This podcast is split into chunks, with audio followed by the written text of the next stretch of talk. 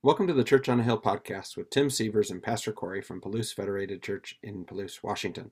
We're glad you could join us uh, for this, uh, the first of our podcasts this week, focusing on the Spiritual Growth Guide and our Spiritual Growth Group. Pastor Corey, uh, you've been leading a spiritual growth uh, discussion group every Wednesday at 6:30. Um, of course, the Spiritual Growth Guide we uh, relaunched it. Um, start of the year, got a brand new edition, all kinds of content. And um, we've been working through some issues of self care. Uh, one of those issues uh, that uh, you've decided to address uh, is um, mental health and uh, spiritual battles, and having a discussion about Christian views on that, and and you know what do we have any control over any of that? Is it all just happening out there, or what can we do uh, spiritually? What can we do in the real world to make a difference? So, yeah. tell us a little bit about uh, your your group and how that operates, how people can connect to it, and a little bit about where you're going this week with uh, the discussion on spiritual uh, battles and mental health.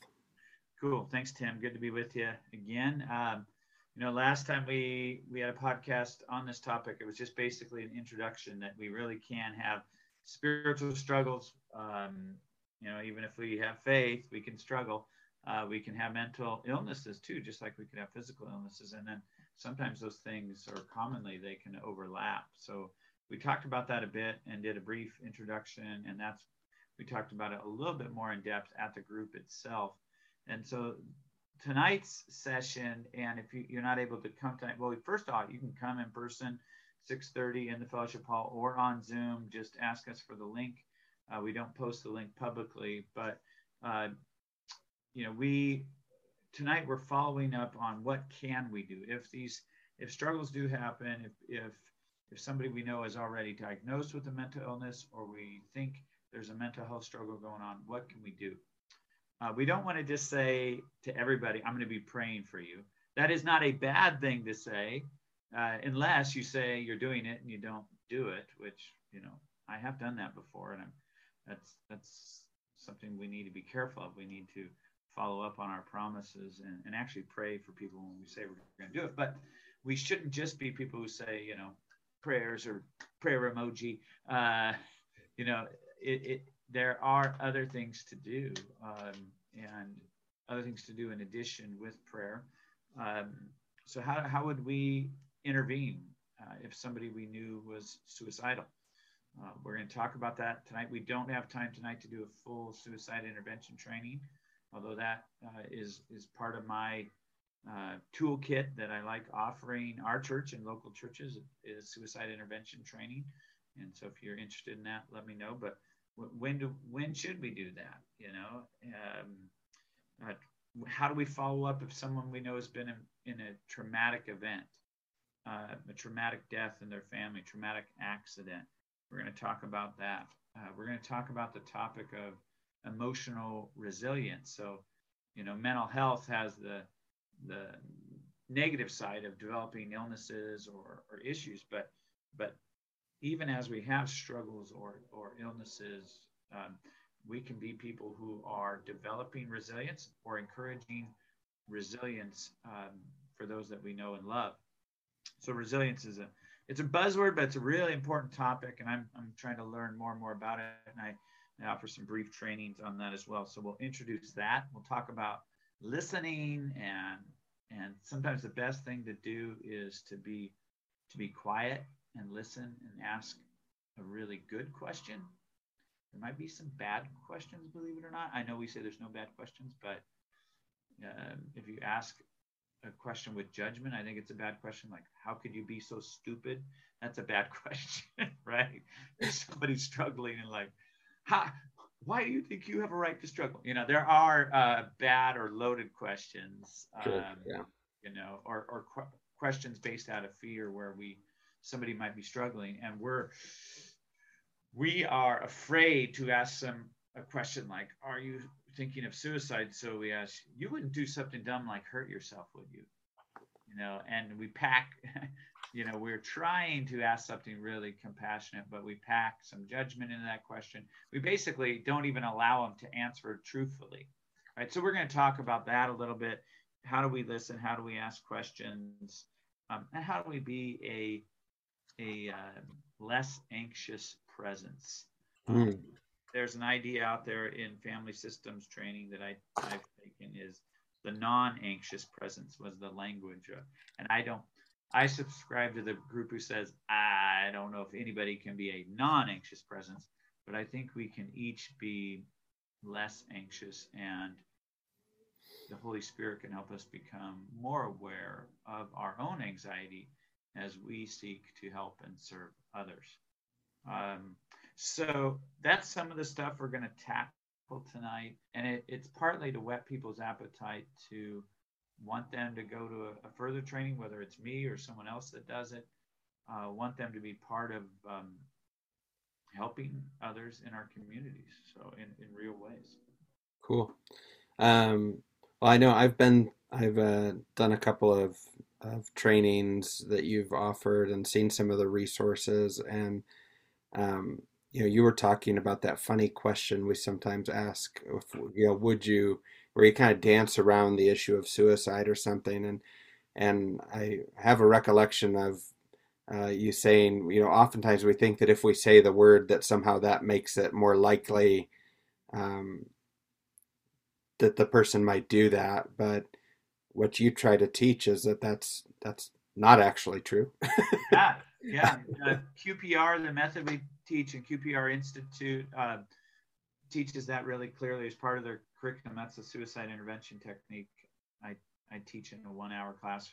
But th- they make it really clear you you cannot uh, you know force somebody to to think suicide just by saying the word you know if yeah. if they're thinking about suicide they're thinking about it they're not going to think about it because you ask are you suicidal are you thinking about suicide but there's a lot of fear and anxiety with that word and that that that question um, the, the, the tagline that uh, Dr. Paul Quinnett uses, who came up with QPR, is, is if you're thinking that they're thinking about it, the chances are they're thinking about it. Hmm.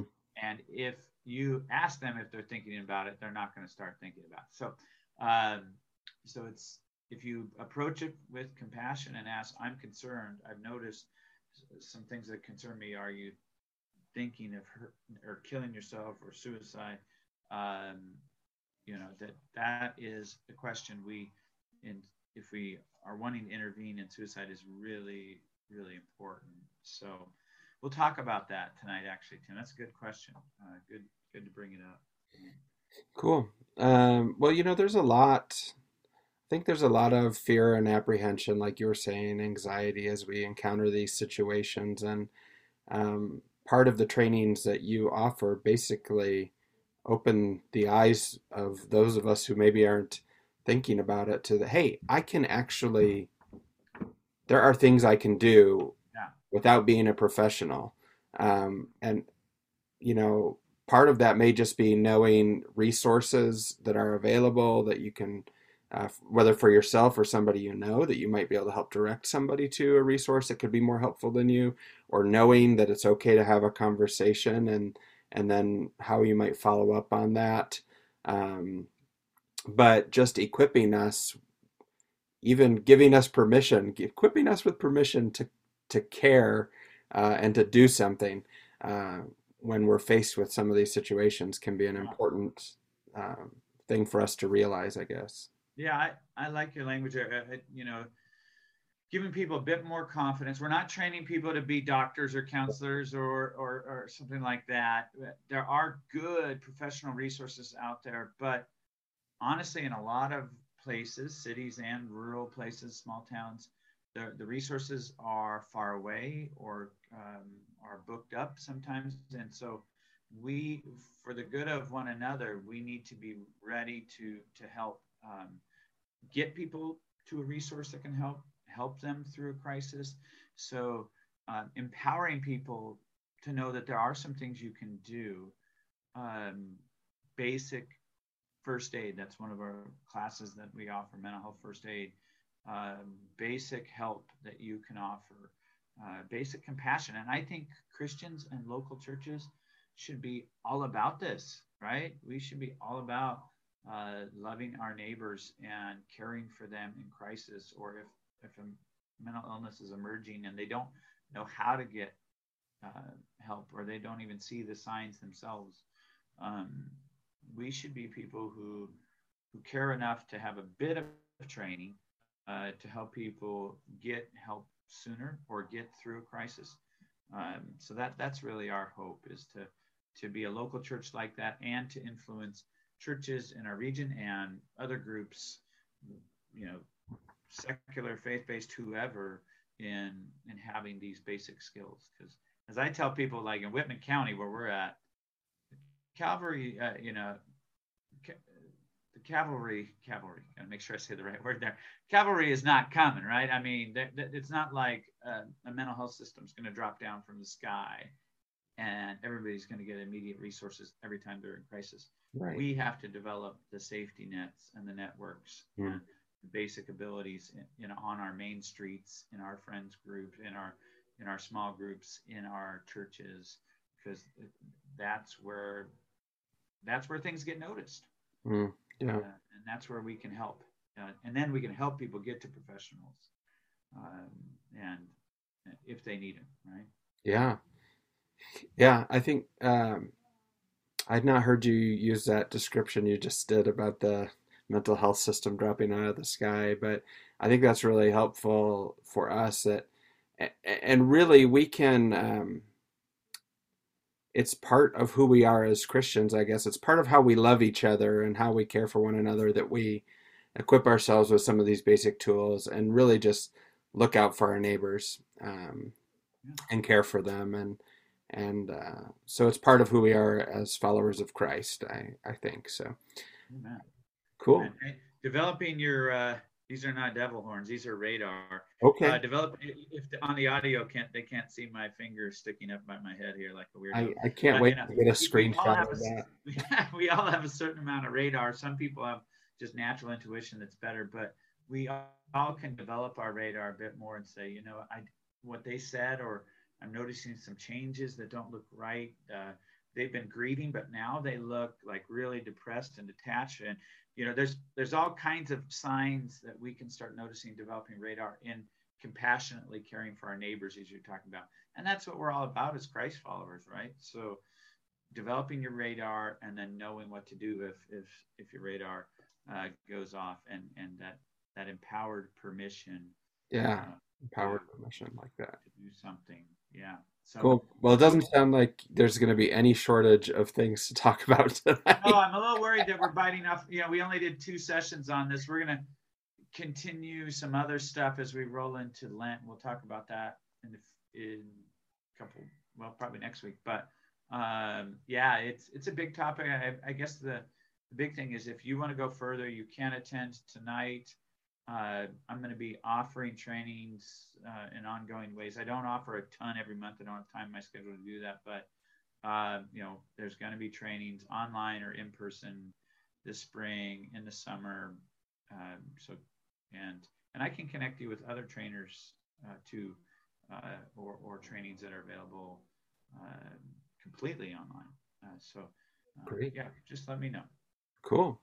Well, thank you, Pastor Corey, for sharing about uh, the spiritual growth uh, group that's meeting tonight and your topic. And and for those of you who it looks like you well i just want to say if they want to go in the guide itself and see some basic next further next step further information page 187 and following if you have the spiritual growth guide. If you don't mr tim severs would love to get you a copy. Um, we have some ready and available at the church but page 187 and following there's some some good stuff there Excellent. Yeah.